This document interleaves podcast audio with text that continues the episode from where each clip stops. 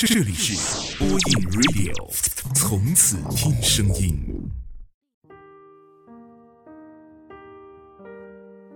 各位好，这里是播音 Radio，我是丹丹。今夜我在福建的另外一座城市陪你说晚安。坚持梦想的路上，不断有人欣赏和鼓励，是一件特别值得开心的事儿。非常感谢你一直陪在我的身边。愿我们都有自己的梦想，愿我们的梦想都能实现。今天的话题是：每个为梦想坚持的人都应该被歌颂。由于负责陕西学生圈周六电台文案的原因，有幸昨天去看了黄义达在艺俗大剧院的演唱会。七点半开始的演唱会，粉丝后援团早早就到了。给我们这些路人发了荧光棒和头饰，身边还有几个人在问：“黄义达是谁？”我知道，你们中的大部分人应该不知道他是谁吧？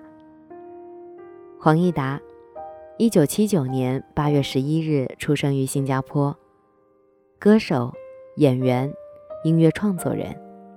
我初中的时候听过他一首歌《那女孩对我说》，并且直到现在都会唱。二零零三年，他为王家卫的《地下铁》谱曲，哼唱全篇主旋律。萧亚轩的那首《地下铁》就是根据他创作的 demo 而来，当时署名是易达。从十六岁就开始写歌，看他听的歌曲就知道他是什么样的审美。年轻的时候热爱内地摇滚，听的是黑豹、唐朝、窦唯、面孔乐队。他还曾经在微博上感谢面孔乐队陪自己度过十七岁等公交的时间，感叹自己二十一年后跟面孔乐队的鼓手合作。二零零五年的第二张专辑《专属密码》里就有了那首红遍大街小巷的《那女孩对我说》。据说这首歌的女主角确有其人，是黄义达回新加坡过春节的时候认识的，一见钟情。但是对方对他不来电，自己又要回到台湾发展，所以并没有后续。和这个平淡的故事不同，歌曲反而很热烈且痴情，一下子就红了。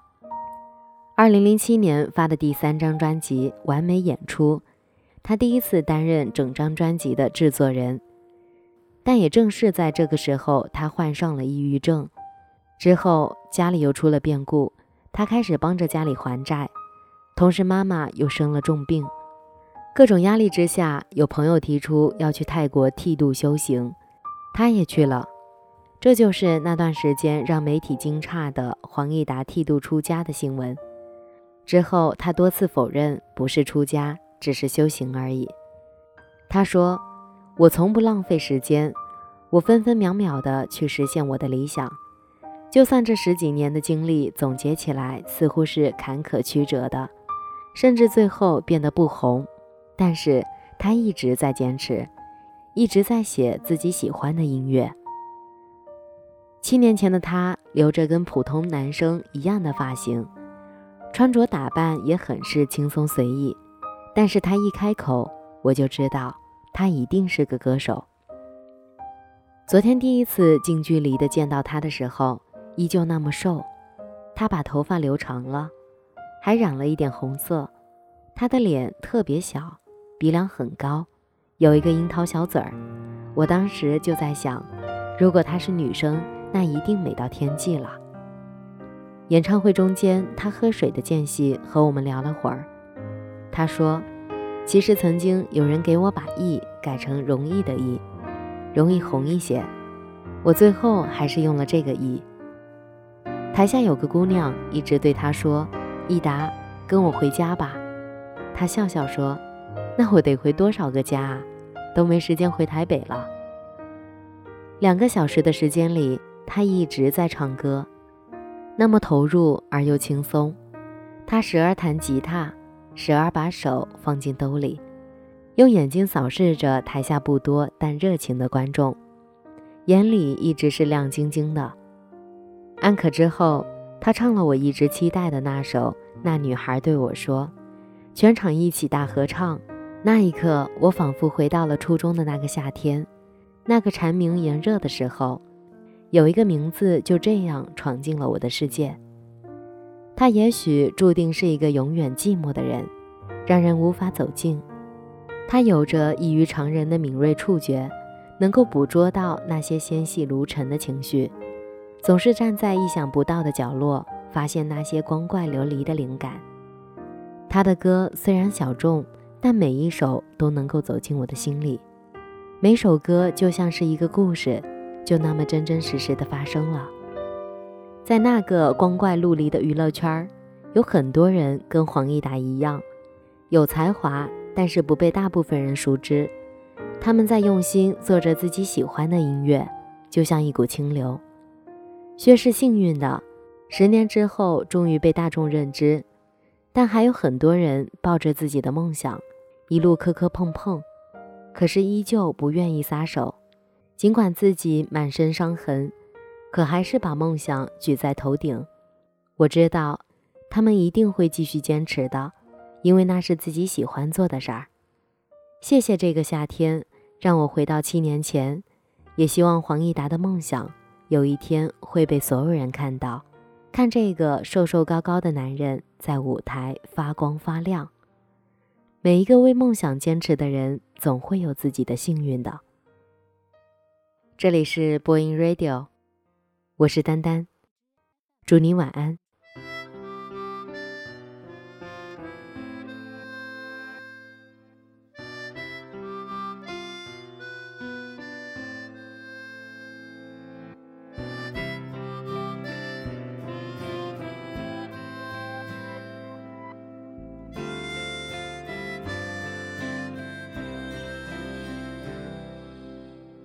心很空，天很大，云很重，我很孤单，却赶不走。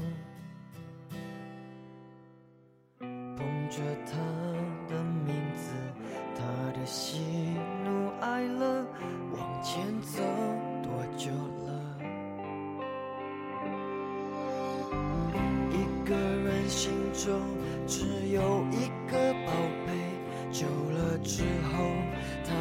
成了眼泪，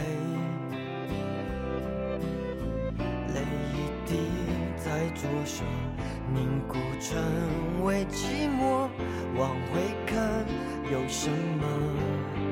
那女孩对我说，说我保护她的梦，说这个世界对她这样的不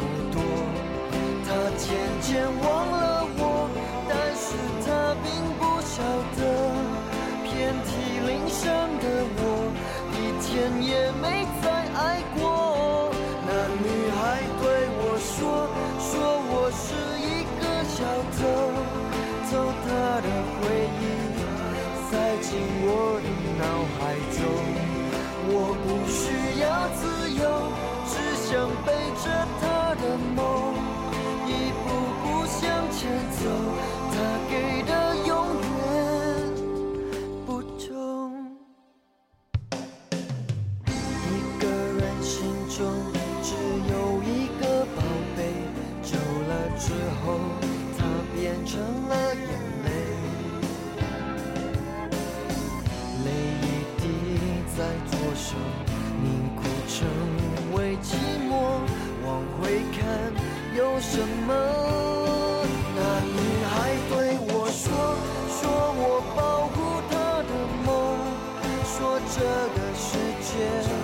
随着这样的孤独，他渐渐忘了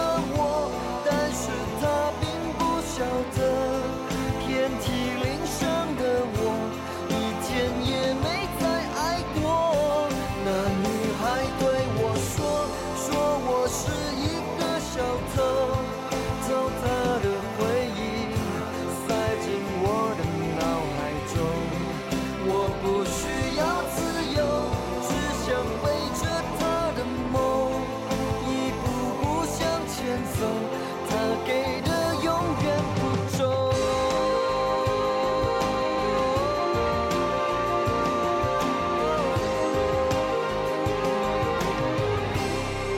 那女孩对我说，保护她的梦，说这个世界对她这样的不多，她渐渐忘。